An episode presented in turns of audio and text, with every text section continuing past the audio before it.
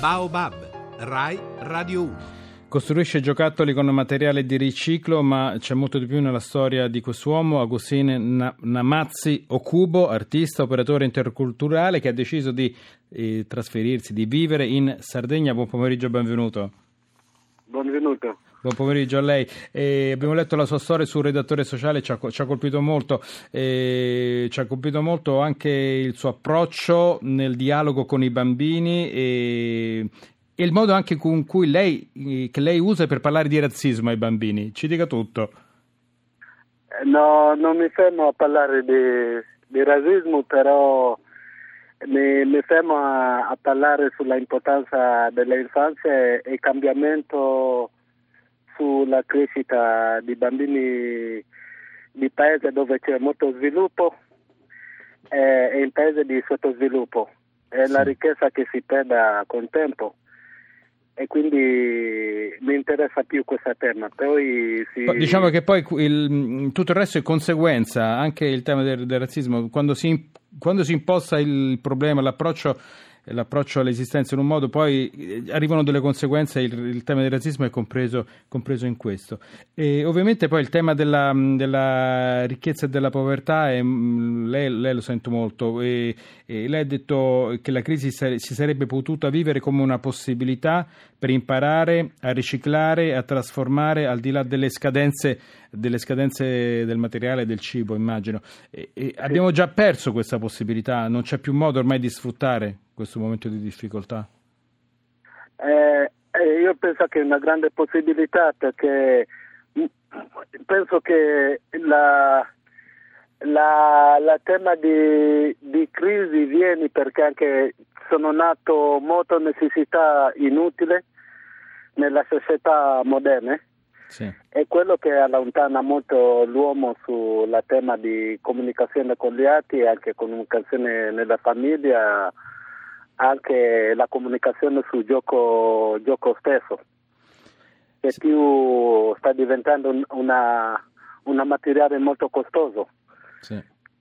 Sì. Senta, ci può raccontare come è arrivato in Sardegna? Perché anche questa cosa ovviamente ci incuriosisce. Ah, sì. No, io sono arrivato in 1993 prima a Roma eh, per un, un- un corso che è durato tre anni e mezzo su scambio globale e quindi trattavamo molto sulla tema sociale, la tema della religione e lo sviluppo rurale. E da lì mi è venuta la curiosità di approfondire anche la tema della diversità perché per la prima volta mi sono sentita a parte la mia diversità come persona, però la mia diversità anche su da dove veniva. Mm. Eh, mi ha pesato di più rispetto a come, come vivevo nel mio paese che era tutto tranquillo, nessuno si, si spaventava della mia presenza, mia presenza come, come africano. Poi, poi ho letto anche di questa bambina bionda con gli occhi azzurri che un giorno l'ha guardata e ha det- le ha detto sai che somigli proprio a mio papà. Insomma, i bambini riescono a vedere molto oltre quello- quella, quell'apparenza di fronte alla quale noi invece purtroppo, noi adulti, purtroppo spesso ci, ci fermiamo. Io la ringrazio molto, Agostino Namazzi Okubo, artista, operatore interculturale che, keniano che vive in Sardegna. Grazie per essere stato con noi oggi pomeriggio a Baobab. Grazie. Grazie. Grazie.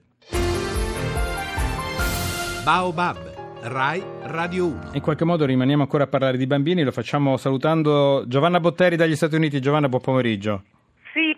Come i papà sono tutti uguali per i bambini, così i bambini sono tutti uguali per le mamme, perché è di questo che, che parliamo, di, di una storia di una mamma e di un bambino, di una mamma orgogliosa che mette la foto del suo bambino su Instagram, scatenando poi tutta una serie di, di- di reazioni assolutamente negative. Eh, insomma, perché questo bambino è portatore della sindrome di Down, qualcuno fa un commento so, stupido, insomma.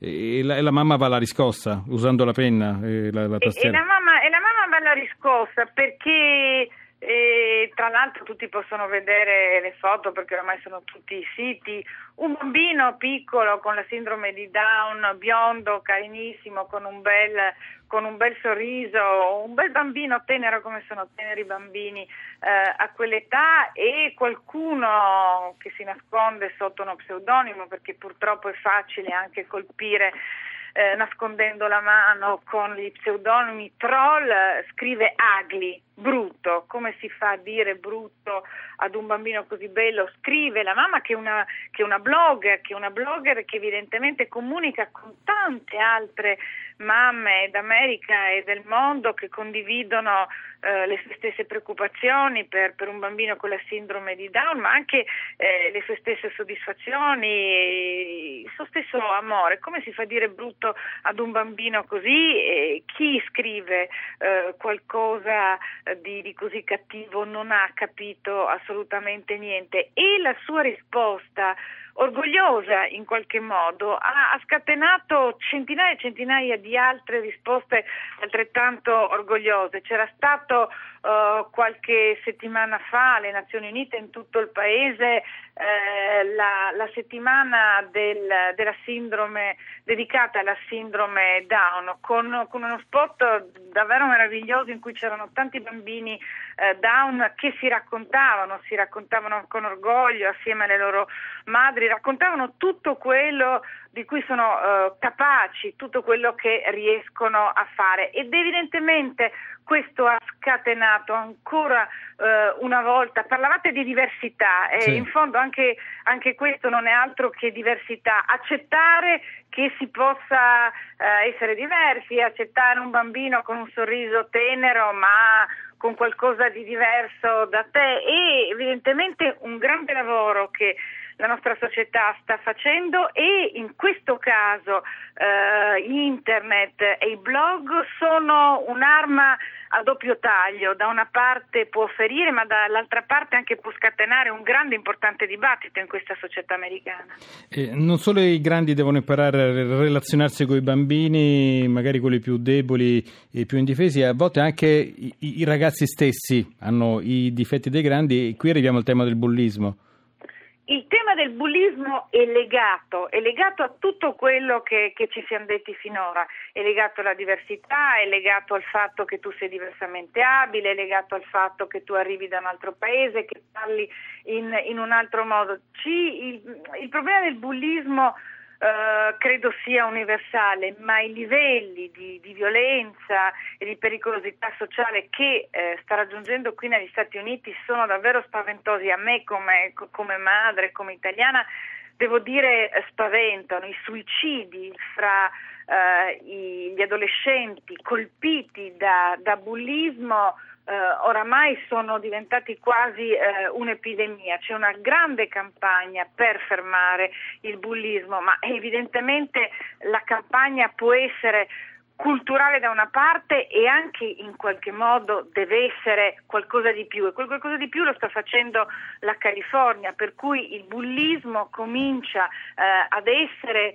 eh, passibile di punizione eh, giuridica. La legge comincia a eh, colpire il bullismo perché il bullismo fa male, il bullismo è pericoloso e in qualche modo la legge deve fare qualcosa, deve fare qualcosa su tutti i tipi di bullismo, sul bullismo eh, via internet che è molto difficile da colpire perché spesso si nasconde, sul bullismo continuo che viene eh, operato nella scuola, eh, sul bullismo eh, che, che, che, avviene violento nelle strade. È, è evidente che è necessaria una, una rivoluzione culturale, ma anche la legge deve attrezzarsi come stanno facendo uh, in, in, California anche, e come anche, molti altri stati americani uh, stanno per fare. La legge deve poter eh, proteggere le vittime del bullismo. Prima hai parlato di una campagna sul bullismo, mi viene da chiederti in chiusura se hai lasciato sì la campagna di Detroit, sei tornata nel tuo ufficio a New York, sì. Sì, sì, sì, sì. Abbiamo, abbiamo, lasciato, abbiamo lasciato Detroit sperando che escano molte macchine e che tutte quante si vendano perché in fondo... Eh noi questo, noi questo speriamo che anche se un po' visionario e se evidentemente non è stato accettato molto bene dal mercato italiano, il piano di Marchione funzioni perché questo significa che Lavoro. i nostri operai potranno tornare presto a lavorare dalla cassa integrazione. Giovanna Botteri, grazie buon lavoro, grazie. Grazie a voi.